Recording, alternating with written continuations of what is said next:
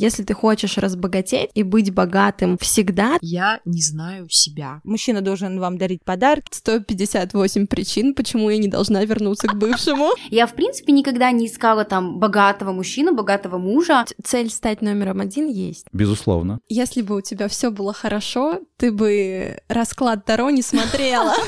Может вас завлечь в некие иллюзии. Ты не эмпат, у тебя травма, да? И секс, и мужчины, и подарки, и деньги, и наслаждение от жизни. Не знаю, можно ли произносить такое в эфире. Находить повод, чтобы похвалить себя. Эти мои ученики и до 500 тысяч в месяц зарабатывают.